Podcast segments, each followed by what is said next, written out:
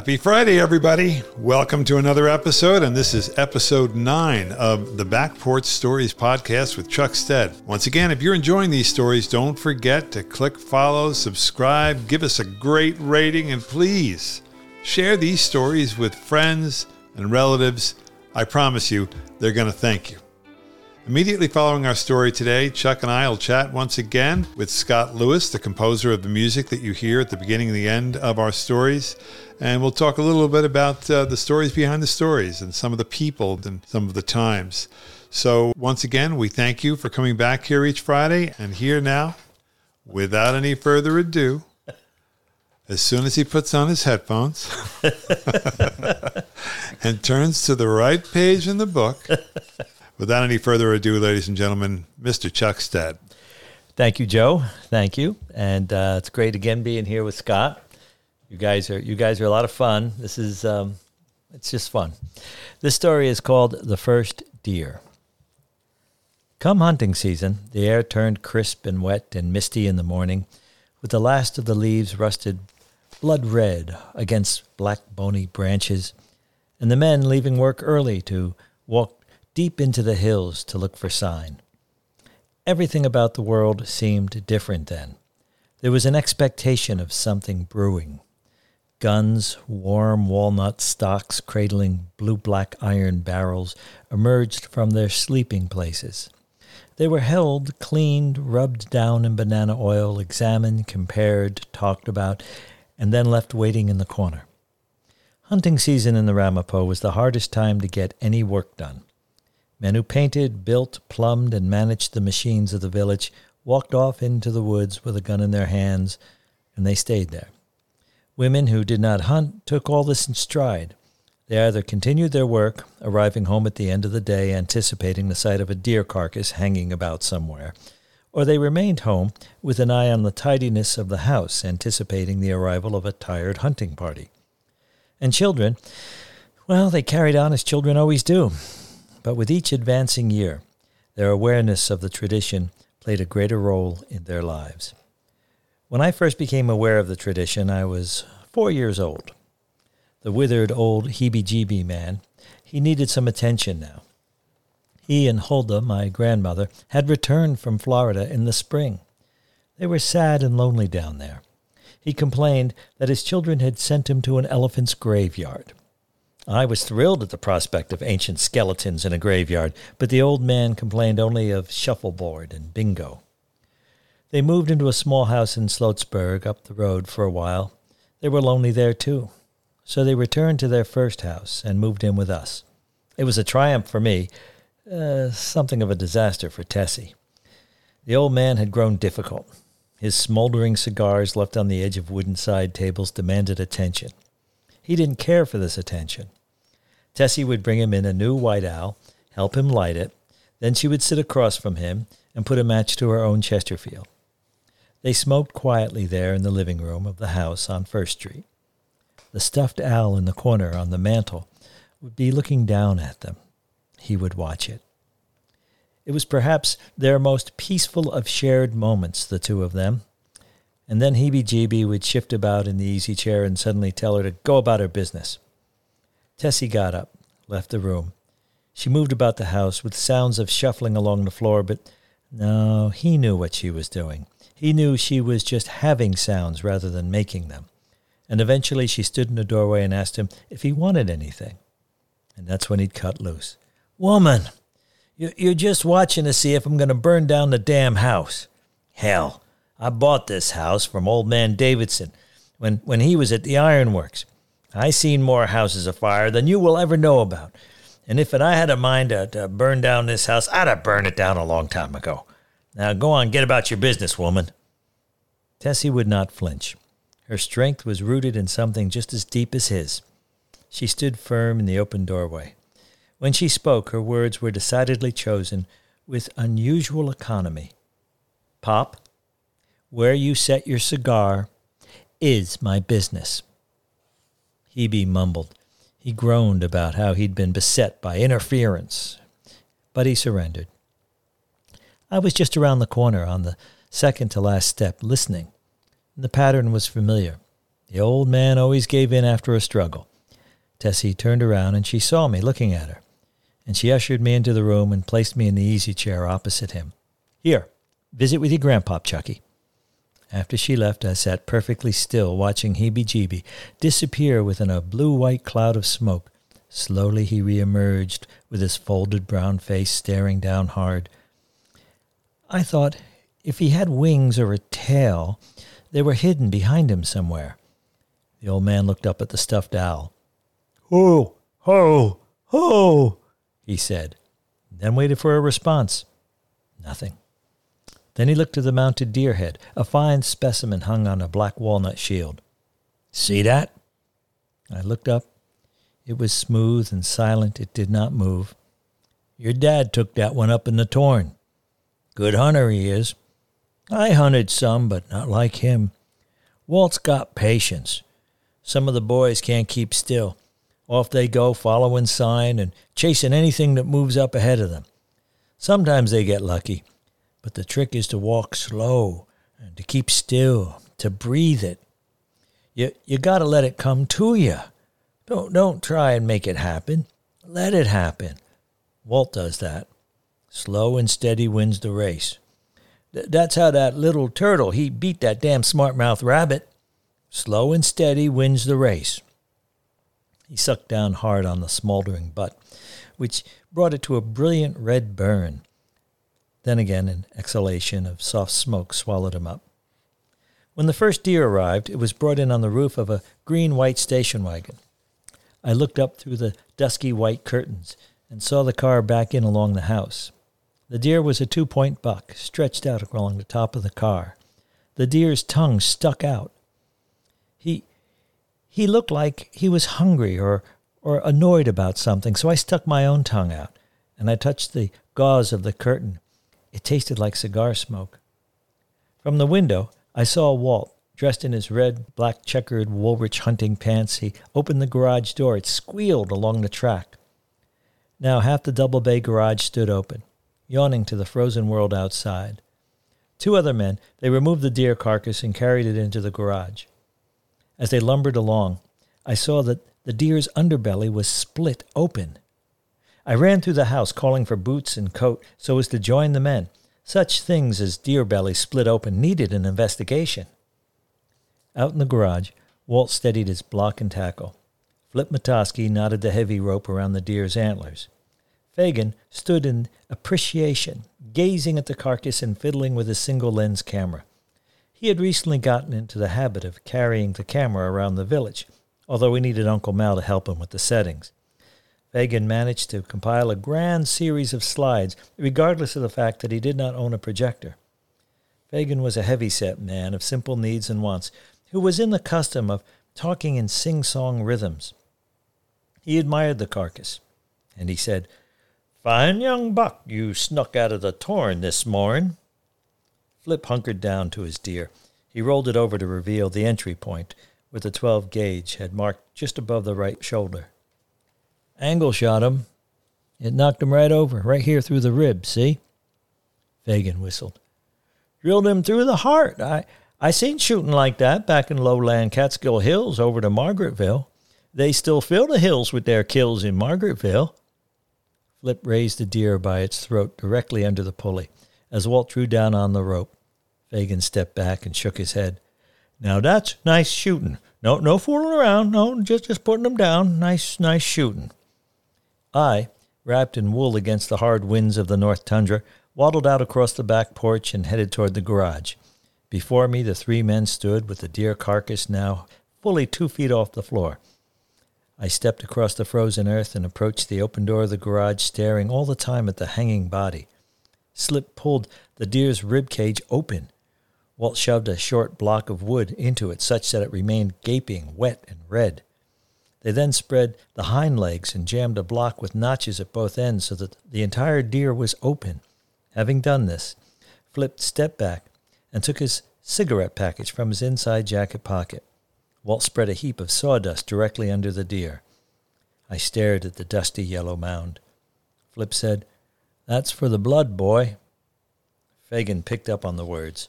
Blood boy, drip, drip, drip, drip, blood boy, don't you take no sip. My sister Muffin, her lanky body wrapped in brown woolen, she came around the side of the building. She considered the hanging buck and said, Disgusting. She looked at me and said, Don't let them skin you. And then she marched off to the house. Flip, having lit his cigarette, returned the pack to his inside pocket. We're not skinning this now. We're uh, dripping it first. You see, you, you skin it later. You drip it. That's called bleeding it. You let that come out, then you skin it, then you carve up the meat. I stared down at the hollow space in between the dark cavity. Flip lowered his long legs down alongside me into a squat, and he spoke slowly. You wonder where the organs went? I looked at him, poker faced. Organs, you know, stomach, heart, liver, everything that makes it live. Once you shoot it, you gut it, and you leave the organs there. Fox food, Fagin declared. Flip looked at him. Well, the heart and the liver, but not the stomach. Stomach's too gassy. The sound of slow walking and heavy breathing drew our attention. The old grandfather now approached from around the side of Flip's Pontiac wagon. He walked steady and determined across the crystallized earth. He wore a single visor cap that shadowed his brow. When he neared the front of the car, he, he leaned his rear up against the engine hood. He stretched his neck turkey like to get a better view. Nice one. Yep, Walt answered. Whose? Flip's. Flip said. Won't carve it up without any one but Walt. Yeah, yeah, the old man replied. He's good with a knife. He looked down at me and he said, Slow and steady with a knife. Slow and steady. Makes the difference. Wins the race, boy. Fagan now launched into a sing song, talking of, ultimately about various things until Flip started telling the old man where he shot the deer. Walt brought out some large buckets for the men to sit on and a smaller paint can for me. The grandfather complained about his bucket. Walt went back into the garage and came back with a wooden folding chair. They all sat around the hanged carcass, smoking, talking quietly. Each of them, even Fagin, made a point of including me. I said nothing. I sat there. I watched. I listened. I rubbed my feet together when they got cold. I rubbed my nose when it got wet.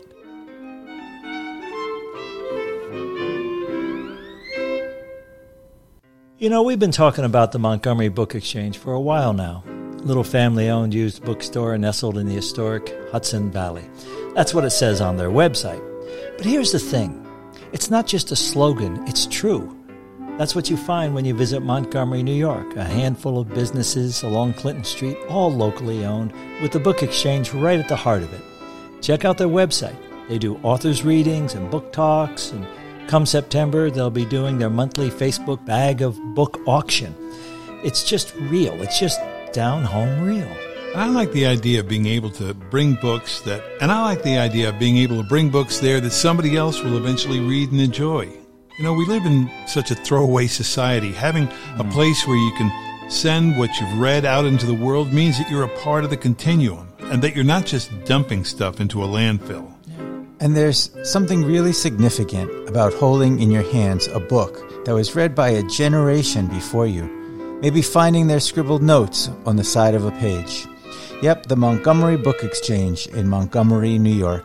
For hours, go to their website, montgomerybookexchange.com.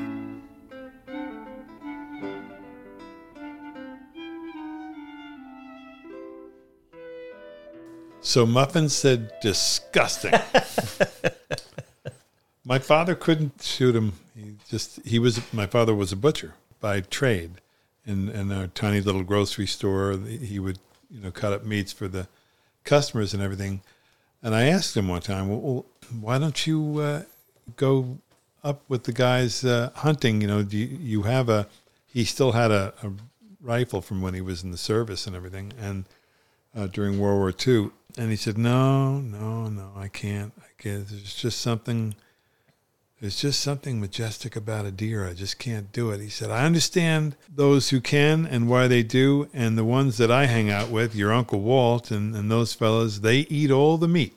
they use that deer. They they ask me to prep it and do some of the butchery of it because they're going to eat every bit of it. But I just can't. I can't bring myself to pull that trigger. I can't do it. And uh, he said, I tried one time, but I just. He said, I just couldn't do it. I have a story that I haven't told yet uh, about Mal and Joe talking about not hunting as opposed to hunting. Huh. It's it's one of the places that they you know they they they often went at uh, cross purposes with one another. Yeah. But it's one of the places where they were in alignment with one another, and it's kind of interesting that uh, that they they found that. It's a commitment. It's a rough commitment, especially for children when they first learn how to do this. You're you're, you're Yeah. taking life Sure. and uh, and that's real life. I mean, it's there's no way around that, and it does change you. You know, it it all your experiences you carry with you forever. Yeah. So it's it's a commitment and it's hard. And uh, I you as you know, I hunted. You know, Sure. But uh, uh, over the years, less and less until I I don't anymore. Having said that, and talking in this time frame, I still own guns. I still have my rifles, Uh-huh. shotguns, and Yeah. such. Um, and I, I, when Luke was learning about this, I took him to a target range and taught him shooting. Mm-hmm. But um, it's it's from another time. Yeah, yeah. You know, it's a, it's a pastime for those who truly are in it for its real purpose, not those who who pay and go to some game farm and kill poor animals that don't have a choice. And my wife, she was born in, and raised, really raised for the most part in Vermont. Those who hunted up in Vermont, they hunted for food. It was their food. They were hunting because they had to hunt, you know, and uh, in, where she lived in a little town called Poultney, and it was kind of a sacred ritual in that way. They're taking life to preserve life, but um, yeah, he never, and and ne- neither do I. I never saw anything wrong with it when it's done in that spirit at all, you know. But of course, today, you know, we have AR-15s out in the woods and all yeah, sorts you have stupid stuff. crazy insanity and Yeah, no, The, the way I learned hunting was more of a traditional way, and and it, it, it it it's hard for the PETA folks who, God bless them, I love that they exist, but it's hard for them to comprehend that there was a, a sense of a profound sense of spiritual connection with the hunter and nature in in the traditional way that I learned. It was like local knowledge. It's it's that thing that I had learned, and uh, and it made me a better naturalist. It made me a better ecologist, and and ultimately a better conservationist and environmentalist. You know, all those things because it started way back then with you know Walton, the the old timers, the elders, and their their hunting parties. Yeah. Well, I've heard you talk about you know, your father almost seeing the the woods as a kind of church. Oh yeah. Oh You know? yeah. Yeah yeah yeah. No, he definitely it was a solitude and and um, and I think the the place for reflection for him was uh, was the woods. Yeah. Well, I think in that um, mindset, going into the woods for food and to see the bigger picture of nature as one thing, um, I think hunters are some of the most uh, conservative-minded people in terms of conservation because they under you understand how they're all, it's all linked together. And I've never hunted myself. I've always thought it's a really important skill to have, especially after COVID, that we should be able to take care of ourselves in some way. The survival. Survival, yeah, right? Yeah. But by the same token, I, I could, I can't go into the woods during hunting season for fear of the other people in the woods for hunting season. Well, when Kat and I were living up in Kloiber's Pond area, that's right near uh, Lake Mombasha, um, I taught her shooting and took her hunting a couple times. And uh, but that's pretty much when I stopped because I encountered hunters who were dangerous as hell, and who shouldn't have been in the woods and shouldn't have had guns.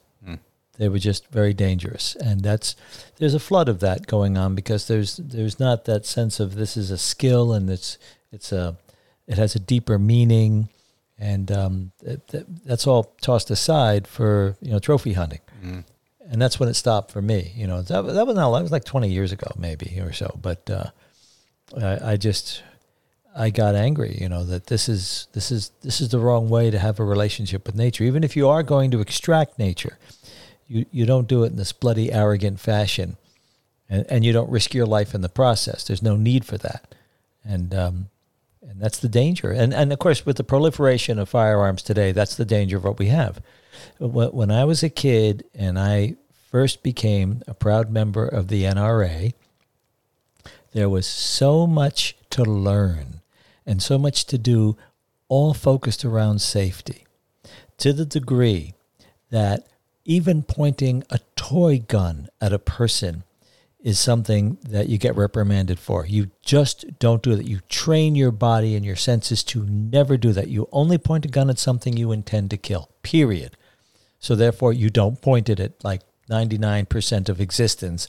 and if you're going to go hunting and shoot a, a, bird or something, you know, if you're going to go birding or something, that's the one time you get to do it. Otherwise, it's just targets. Mm-hmm. And uh, and that was ground into us. You know, that was that was a big part of. And they can say all they want about how they teach that now. No, they don't.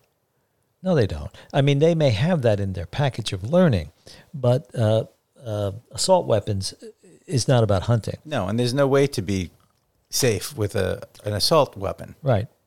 They're not designed for that. They're designed to kill people, not animals. They're they're, they're not for gathering food. It's not a foraging weapon. well, the I've heard other people speak about the NRA that was and the NRA that is, and, and mm-hmm. the one that is now is, I mean, it, it's clearly it's a lobbyist organization for yep. the gun manufacturers, and so I have my sense of how this all changed. How do you think it went from, you know, back in the, you know, 50s and before, uh, hunting was was hunting. It it was a pastime. It was enjoyable. Often, very often times, it was actually for sustenance and survival, and things like that. But somewhere along the road, it turned into something entirely different. You know, and and I know even for my father, you know, just his experience in World War II just changed the meaning of a gun altogether for sure. him. You know, it sure. just he never saw it the same way again, and and uh, you know was had difficulty with that, and so you know that to me that was part of it. But what is the what was the driving factor that changed the way we look at, deal with, and how did we get to 410 million guns in the United States I, I, it's simple. It's greed. We, we have a gun industry that is just entirely focused on greed, and it's uh, it's outlandish. We we had a gun industry at one time that wasn't like what it is today. There are too many board of directors, too many investors, there are too many CEOs, and they're just figuring out how they can continue notching that up. They literally design campaigns after a school shooting that net them greater profits because more people are now afraid in their neighborhoods and want to buy guns because they've been convinced this in their mailings. It's it's it's horrendous. My dad, who was a lifer in the NRA, would never have uh, uh, approved of this. Do you know? You know, uh, I tell a little story about Walt. He um, he approved of the Brady Bill after uh, Reagan got got shot mm-hmm. and, and survived, but uh, Brady Bill, you know, uh, Brady was wounded. It was his press secretary. He's a wonderful guy. And he and his wife, he survived it for a while. And he and his wife uh, sponsored the Brady Bill, and Reagan approved of the Brady Bill. And Walt was a, a Democrat that had been won over by the Republican Party. And so he approved of the Brady Bill. But the NRA campaigned vehemently against the Brady Bill, which was a sensible bill. And the, the dictates in the Brady Bill were actually things the NRA advocated only 10 years before that. So they flipped on this, and that's because they became, you know, consumed by gun lobbyists' uh, uh, money. So Walt approved of it, and and he got so aggravated with what was the uh, the nonsense about uh, the Brady Bill that was being propagated all across the country that um, well, he and I got into a little argument. This was years later when when I'm an adult about being members in the NRA because the NRA had changed, just like you're saying. So this this would have been uh, in the 90s now when the Brady Bill got a second go around. This was being in the 90s. And Walt got so annoyed at what I was telling him about the NRA, and he looked into it, and he pretty much uh, ascertained that what I was telling him was true. That one day I was over there, and he showed me when you're a lifer member, you get this em- embossed card this embossed membership card after you've done like four decades or something. I don't know. But he was proud of that card. And there it was cut up in tiny little pieces, stuffed in an envelope with a letter, and he was sending it back to the NRA. like that. And I said, Wow, wow, are you just doing that because I needled you about the NRA? and he got so annoyed. He said to me, Well, I'll tell you what, when I die, and I'm bound to go before you, uh, you put this, that I did this, that I returned or rejected my membership over the Brady Bill in my obituary. Wow. And I said, all right, right. And sure enough, you know, Walt passed in uh, 20, 2003. And um, it was a unique obituary. It had a line in there Yeah. that said back in, you know, the 1990s, Walt Stead did this, rejected it. And at his memorial service, there were all kinds of, you know, old comrades and not so old comrades that were, were hunters or firemen or what have you that Walt knew that came. I got every one of them came up to me and said they were so touched by what Walt had done in the 90s. They never knew he did that. And and I thanked them and of course I said to them, "So how, how does that you you know, how do you feel about that?" And they said, "We're we're doing the same now." Ah, right. Yeah. Wow. Cuz Walt was the old man. He was the There's the hunter, lesson, you know? Yeah. He was an honorable man. Yeah. A truly honorable man. You know, I that's the way I remember him. Quiet and just as honest and straight and from the heart as a human being could be. You know, just a, a genuinely good person. I really, I liked your father a lot. I, uh, I wonder, you know, when you look at that and, and when people hear this story, I wonder what they're going to be saying to you. I'm really, I'm really curious because, uh, you know, every, what I've heard is that what 90% of you know decent NRA members have no problem with background checks and mm-hmm. think that that's a good idea. I mean, why mm-hmm. wouldn't you think that? You know, that's all we're asking. Yep. You know, can we just know who has a gun? And if all of a sudden somebody's racking up, you know, an arsenal, wouldn't it be nice for the local, you know, law enforcement to go down and just say, "So, what's what's the plan here? What what what are we doing with ten thousand, you know, rounds of ammunition and It's the things like that?" reasonable thing to do. Right, right. Is that so terrible? What's We went target shooting. I did this one of my daily stories. We Walt was teaching me target shooting, and, and a guy he looked up to so much, who was younger than him, uh, showed us an Uzi, you know, uh, an Israeli machine gun that he had, and said, "Do you want to shoot this?" And Walt Walt was annoyed. What the hell would I shoot that for? What the hell? What, are you doing with that thing? You know, and he was just annoyed. It was just like that's that's out of out of scope here. And the guy was the guy was embarrassed. You know, he, he thought. See, he thought he projected that Walt's going to like this. This is a good thing. He hadn't thought that the only thing I can do with this is kill people. You know, it, like that hadn't connected to him. Yeah, yeah. And well, it's really. I mean, now we really have a. It is out of control completely. You can't look at your child and say honestly, when they go to school, you'll be safe and everything will be fine. You can't say that. Yeah, it's incredible. And and you know, uh, you know, Scott, I know that you're a teacher for what over two decades now, right? Yeah, and my, yeah. My wife is, and and uh, her sister is, and my sister Kathy is, and uh, and it weighs on them all the time. My wife teaches blind children. She works for the New Jersey Commission for the Blind, and she said, until you are in a closet with a little child who is blind during, you know, a you know a practice run, you know, a lockdown practice, you really don't know how incredibly damaging this is to little children. You have no idea. And she said, I think if everyone out there who, you know, constantly trumpets the Second Amendment, which by the way doesn't mean at all what they're what they say it means.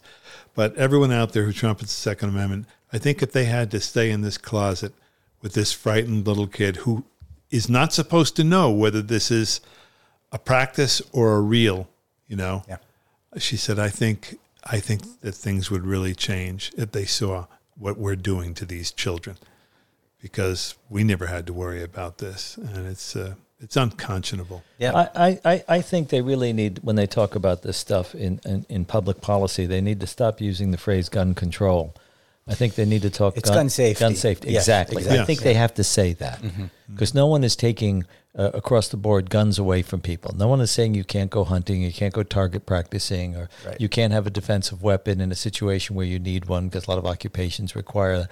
No one is saying that, but it's been distorted, and and I think we need to get back to a reasonable, you know, conversation about this. Well, Yeah. like a lot of the things going on in the country, if you talk to actual people, most people are reasonable. And I think whether you're Democrat, Republican, Independent, everybody can agree Yeah. that we want our kids not to be killed when they go to school. I think that's something we can all get behind. Yeah. And so, what do we have to do to make that happen? If we focus the conversation around that, I think we'd get farther because otherwise, we're just going to our regular corners and we're, you know, blaming each other for whatever the ills are, and we're, we're never going to get anywhere. I'm, I'm a gun owner. I shoot skeet, I target shoot. I've taught my 16 year old to shoot it has nothing and in fact when i go to a range and i'm talking to whether they're you know gun owners or or the range officers when you have a conversation you frame it in that context nobody is against what the common sense ideas are that we're putting forth Of course not. Why would they be? well exactly you know and and that makes all the sense in the world and there's nothing wrong with target shooting and hunting and things like that nothing wrong with that at all with proper training with the proper gun and everything but we've you know we've lost our grip on we've, we've rolled off the tracks here you know when you have 410 million guns there's something wrong there's just something wrong that doesn't make sense anymore and and that's that's what I think we need to to go after is is uh, a return to sanity, really. Yeah. You know, not a, you know not preventing people from owning guns, you know, or anything like that. Right. Not at all. Just a return to sanity. Did you hear that now they've produced not just an AR 15, but something called a JR 15, which is a junior model of an AR 15 for children? Yeah, yeah. I read the article ah. very recently, and I just looked at it, and I just and it's all shiny and everything. and yeah. it's- And it works. Yeah, yeah. Oh man, oh man. Well, I agree with your wife. I think if anyone would come into a school building, and you don't have to, by the way, be locked in a closet to get how far off the tracks we are. yeah, And of all of the drills that we do, my my the, the one that I cannot bear is is the lockdown drill. And maybe it's because I have experience with actual guns. Uh, when that uh, signal comes over the loudspeaker to lock down, my blood goes cold. Yeah. And it's because you know it's completely the luck of the draw if you're going to live or die. It has nothing to do with anything. You could lock the door, you can open the window, you can lock the window, you can doesn't matter. Because these weapons that are in common uh, availability at this point can go through doors. They can go through cinder block, which is what most of the schools are made of. Yep. These are not designed to be prisons. They're soft targets. There's no way to harden them. And even now, we, we see in these examples, sadly, we even have examples of, of um, professionally trained security people who cannot stop this from Yeah. happening because Yeah. it happens in seconds. And you know, you know what we're doing here. You know, somebody could say, "Oh, the back porch stories is getting political." This is not left or right. this is not it's not. Republican or Democrat. it's not. This is sanity or insanity. That's exactly right, Chuck. It, it this has nothing to do with party, but the reason we we think that it does Right. is because some, and this is political. I'll, I'll just say it, but some fairly corrupt leadership that we have in our legislatures and in in our state legislatures and our federal in the in the Congress, they look at this and they say, ah, a wedge issue. Yeah, we got something we can work with here. I can divide people with this. This is good for me, you know, Right. and that's why it, it seems that way, but it's not. It's not political at all. You know, this is about life and death and safety. Yeah, and we're Americans, all of us. Yeah. Whatever your political stripes, it doesn't matter. We have to be unified to do what is right for all of us. I totally agree. You were going to say, Chuck? There- No, no, that's good. Uh, there, we- there we go. We're Yeah. we're ending on a good note here. You know, sometimes, sometimes uh, uh, we got a little serious this time, but that's what a good story will do. there you go. It'll evoke those kinds of thoughts and ideas and everything else. That's one of the reasons we love the stories and we love you. So thanks so much, Thank. Chuck. Thank this was you. great. What are we going to hear about next time? Well, uh, the next one we- we- we're getting toward the end of the heebie-jeebie stories. The next one, I know you're not going to like to hear that. The next one is called "Washing the Old Man."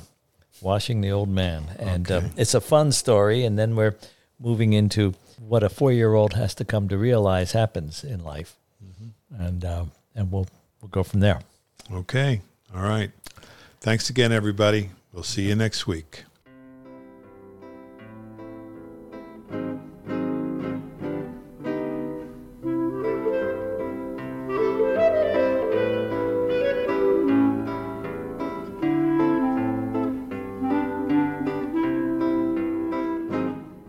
Been listening to Back Porch Stories with Chuck Stead. The song that you hear at the beginning and the end of the episode is Flyers Rag, composed by Mr. Scott Lewis. Our producer is Joe Serino, and our cover photography is done by Karen Serino. We'll be back with another episode each Friday morning at 9 a.m., so please subscribe, click the like button, share with family and friends, and join us each week for another Back Porch Story.